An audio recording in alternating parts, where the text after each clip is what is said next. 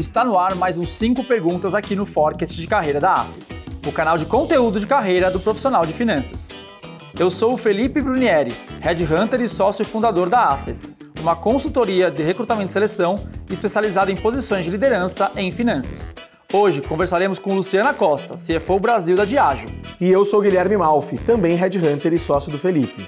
Luciana, antes de se tornar CFO da Diageo, maior fabricante de bebidas destiladas do mundo, foi diretora financeira de empresas como Johnson Johnson e Whirlpool, além de ter trabalhado em diversos países, como Itália e Reino Unido. Vamos conhecer mais sobre a sua trajetória, aprendizados e desafios à frente da operação brasileira de uma multinacional estrangeira de bens de consumo como a Diageo.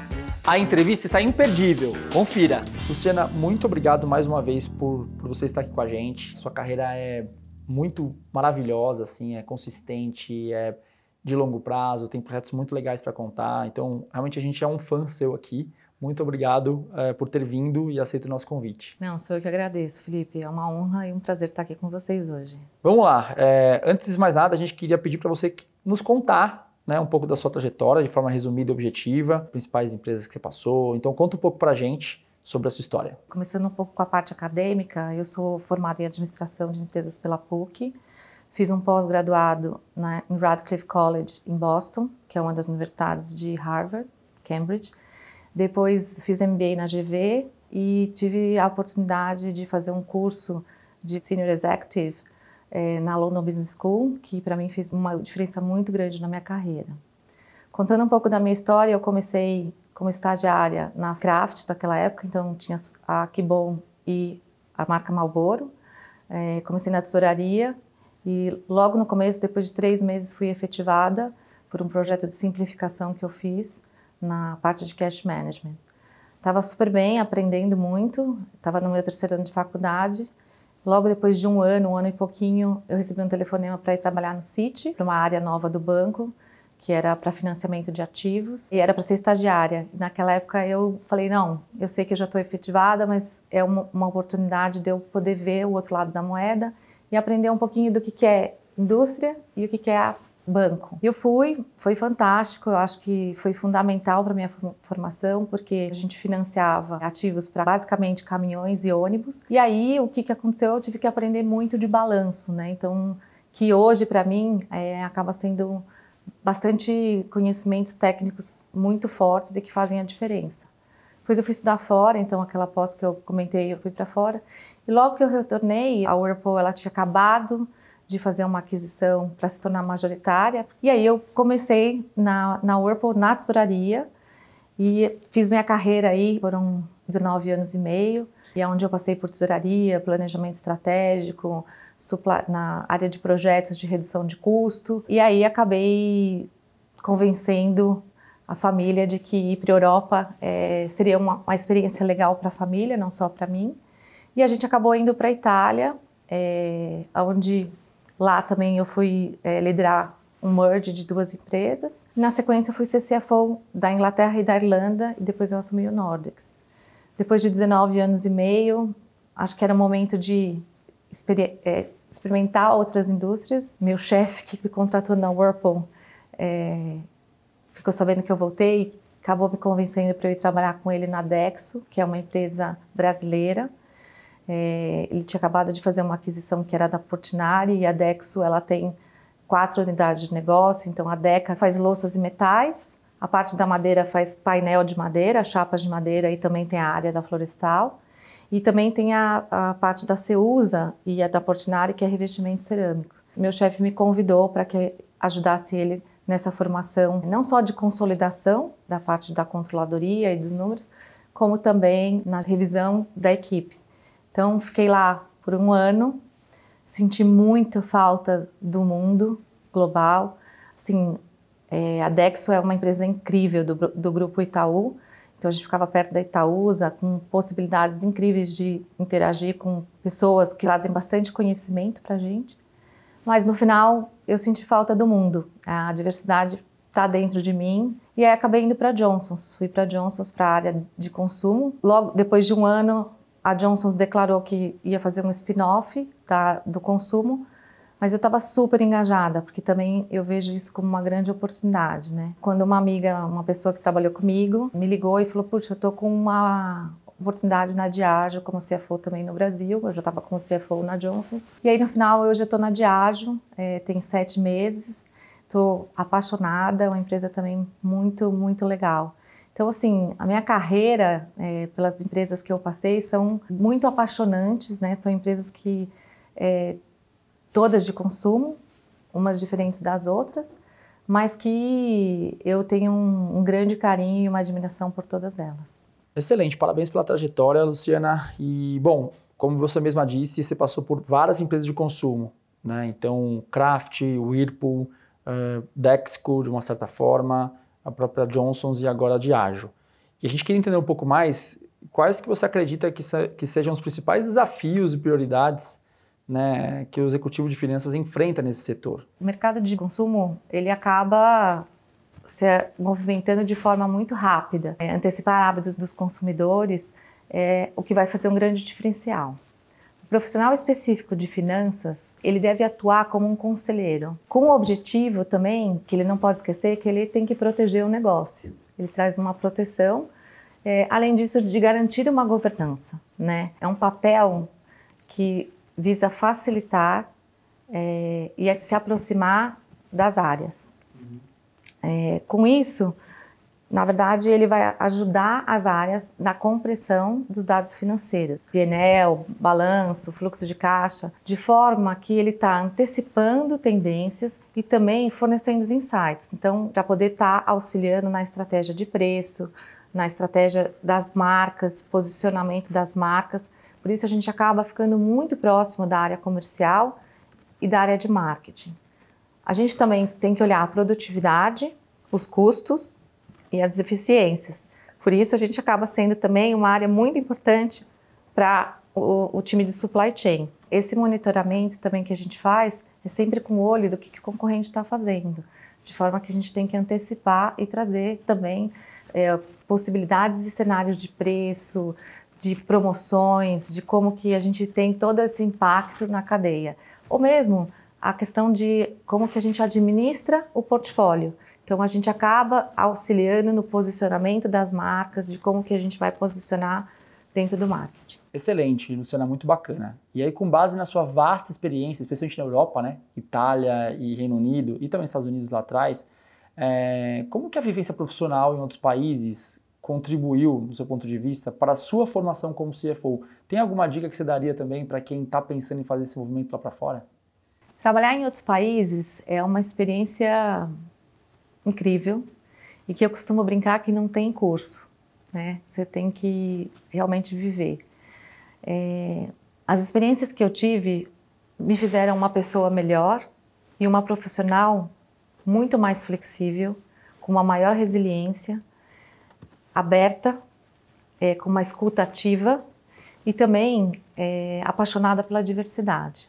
Eu tive a oportunidade de viver na Itália e na Inglaterra. E tanto o consumidor quanto o ambiente corporativo, assim como o trabalho em equipe, mesmo sendo países europeus, são muito diferentes com a forma de pensar e a forma de se comunicar. Foi essencial eu estar aberta para é, conhecer e compreender essa cultura. Eu costumo brincar que se na Itália eu quisesse encontrar alguém para resolver um tema importante de trabalho, era só ir no café que em alguns horários do dia, que com certeza essa pessoa estaria lá.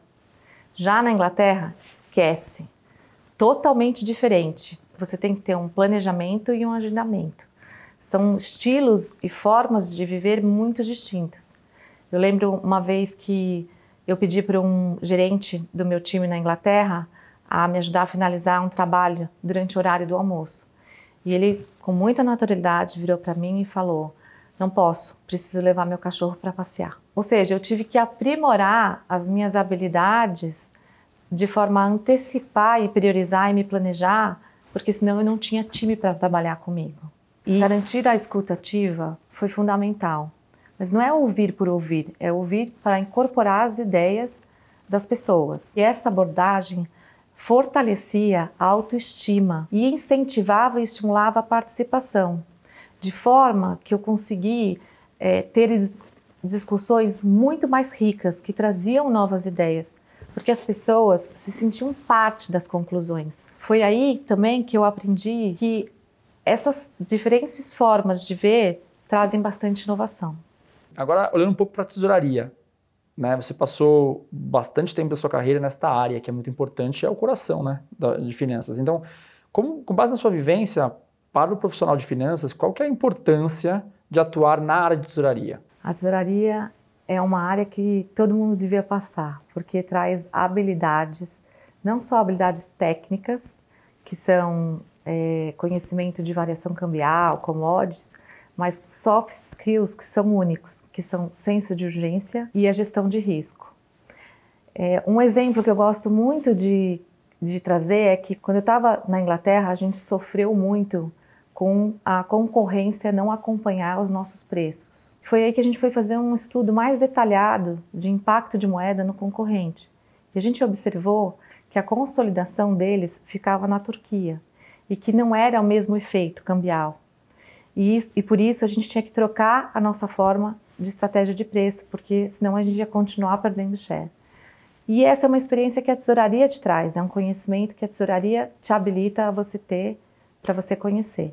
Bom, Lu, na sua opinião, quais são os principais projetos ad hoc, né, aqueles que fogem da rotina do dia a dia da área, que podem efetivamente contribuir para o desenvolvimento do profissional de finanças? A minha carreira, sem dúvida nenhuma, ela foi baseada em diversos projetos, projetos que foram muito distintos um dos outros. Deixa eu contar para você um pouquinho os projetos que são de aquisição ou spin-off, né? É, foram três projetos que, que eu passei. Então, o primeiro projeto, ele foi, é, era uma aquisição de duas unidades, é, dois negócios, uma unidade de compressores e uma unidade de eletrodomésticos, aonde ali eu aprendi a ter uma visão é, de todas as áreas, do que, que era importante para cada área e como funcionava. Então, desde o você tá falando, e eram duas empresas de capital aberto, então toda a parte de regulamentação de CVM, a parte mesmo de criação de uma companhia, de novo CNPJ, como que a gente abre uma companhia, porque isso faz parte também, até como que a gente vai trabalhar com a gestão das pessoas. Então acaba sendo um projeto que você tem uma visão total do business. Um outro projeto que eu tive foi justamente minha oportunidade quando eu fui para a Europa. A, Whirlpool tinha comprado seu concorrente, eram duas empresas de 3 bilhões cada uma, e precisava fazer essa, essa fusão dessas companhias. Uma era italiana, a Indesit era italiana, e a Whirlpool era americana. Então, também de culturas muito diferentes e que é impressionante você ver a diferença de uma para outra.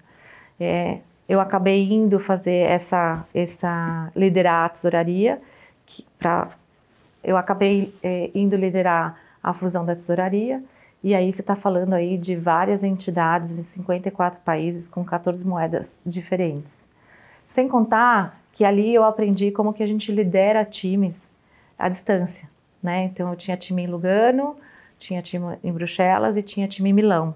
Então como que você começa e desenvolve é, essa habilidade de gerenciar à distância? que para mim foi fundamental na pandemia. Spin-off também é uma experiência muito legal que você tem que aprender é, a você fazer um balanço é, de uma empresa separada, então como que você vai valorizar o business. Então toda essa valorização é muito interessante. Outro projeto muito interessante foi o fechamento de uma unidade Fabril. É uma decisão super difícil de ser tomada, mas que fazia sentido para a continuidade do negócio. É, na época a gente fabricava um fogão e também emitia um cheque para o consumidor, ou seja, não era sustentável. E eu me lembro quando eu fui convidada para esse projeto, eu levei um susto, porque sem dúvida a gente vai impactar a vida de diversas famílias e pessoas. Mas eu aprendi que se você faz de uma forma respeitosa e cuidadosa, onde você explica é, as razões, é, faz muito sentido de você fazer. Outro projeto, reestruturação de times, é, incluindo demissões e transferência de conhecimento. Isso não é fácil, é bem difícil. Eu passei por isso na Inglaterra, onde eu tive que reduzir 60% do meu time e fazer a transferência para um centro de serviço compartilhado. Liderar um projeto como esse foi muito importante eu aprender a acolher as pessoas. São momentos difíceis, então você suportar aquele sentimento e auxiliar ela de como que ela vai superar. Assim como é muito importante você cuidar das que ficam, que também estão impactadas.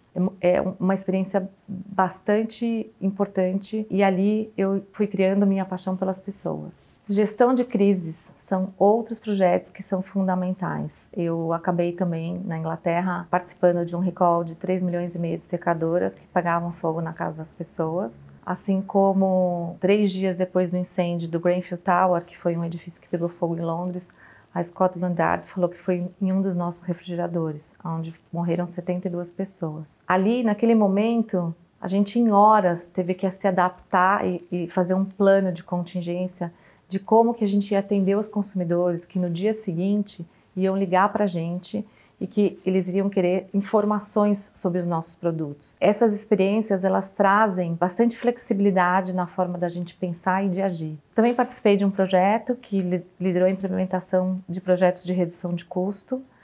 Eram 50 projetos em cross áreas, então tinha projetos tanto na manufatura quanto em suprimentos, como na logística. E o meu papel ali era apoiar as pessoas de que aquilo era possível. Esse projeto me ajudou é, a desenvolver uma habilidade de como que a gente influencia sem ser o chefe da pessoa. Então você tem que trazer muitos fatos, você tem que trazer é, muitos dados, além de apoiar ela para ela fazer esse movimento.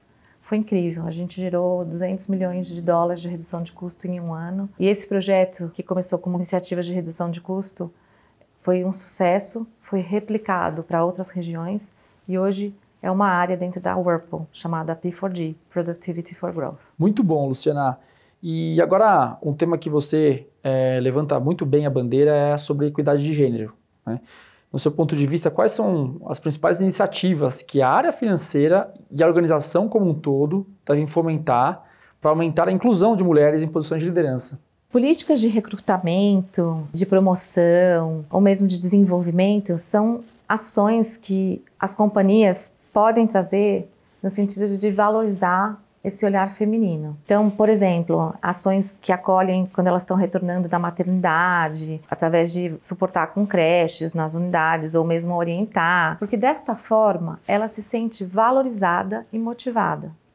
Para isso, a gente precisa criar grupos e ambientes onde ela consegue explorar esse item que é muito comum entre elas. A gente tem um grupo de mulheres que eu faço parte, que é o WCFO, que vem crescendo ao longo desses dois anos, que justamente possibilita isso, onde você vai conversar com as pessoas que têm e passam pelos mesmos problemas ou enfrentam os mesmos desafios. E isso apoia bastante. Mas mesmo com todas essas iniciativas que a gente pode fazer. Eu queria compartilhar uma coisa muito importante que fez toda a diferença na minha carreira, que as mulheres elas precisam criar estratégias para ela se movimentar. Deixa eu te dar um exemplo. Eu quando cheguei na Inglaterra, o meu chefe era um italiano extremamente machista e super conservador. Era visível que ele não ouvia o que eu falava. O que, que, eu acabei fazendo? Acabei me aproximando muito do diretor de marketing, me conectando e trabalhando com ele de forma que as minhas ideias vinham através dele. Então, a gente precisa aprender a ter um pouco de flexibilidade,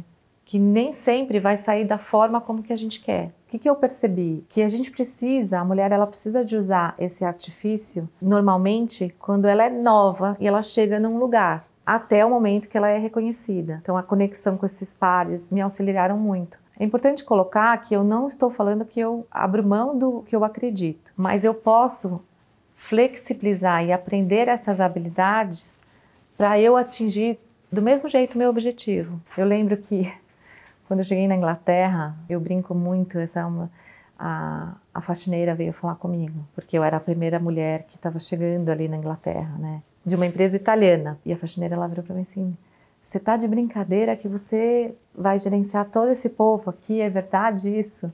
E eu falei: É verdade. E ela me abraçou é, muito intensamente, porque era uma coisa que ela nem acreditava que uma mulher podia fazer isso. Então é muito, muito diferente. E, Luciana, essa parte que, que eu honestamente mais gosto da nossa conversa eu queria pedir para que você cite uma frase, é, ou sua, ou de outra pessoa, famosa ou não, que serve e sempre serviu de inspiração para sua carreira. Qual que é a sua frase? A vida é feita de oportunidades. Cabe a gente olhar o lado positivo. Eu vejo o copo meio cheio. E como que a gente vai encher o copo? Sonhe grande e comece pequeno. Eu adorei essa última parte. Porque a gente sempre fala sonho grande, sonho grande, mas comece pequeno é muito bom. Não, sonhe grande. Que a vida é feita de oportunidades. Luciana, obrigado pela conversa tão importante e inspiradora. O episódio de hoje chegou ao fim. E para você que nos acompanhou até aqui, fique de olho na nossa agenda pelo LinkedIn ou pelo site. E acompanhe sempre o Forecast de Carreira da Assets pois periodicamente trazemos novos episódios com temas relevantes e atuais relacionados à carreira na área de finanças. Até a próxima!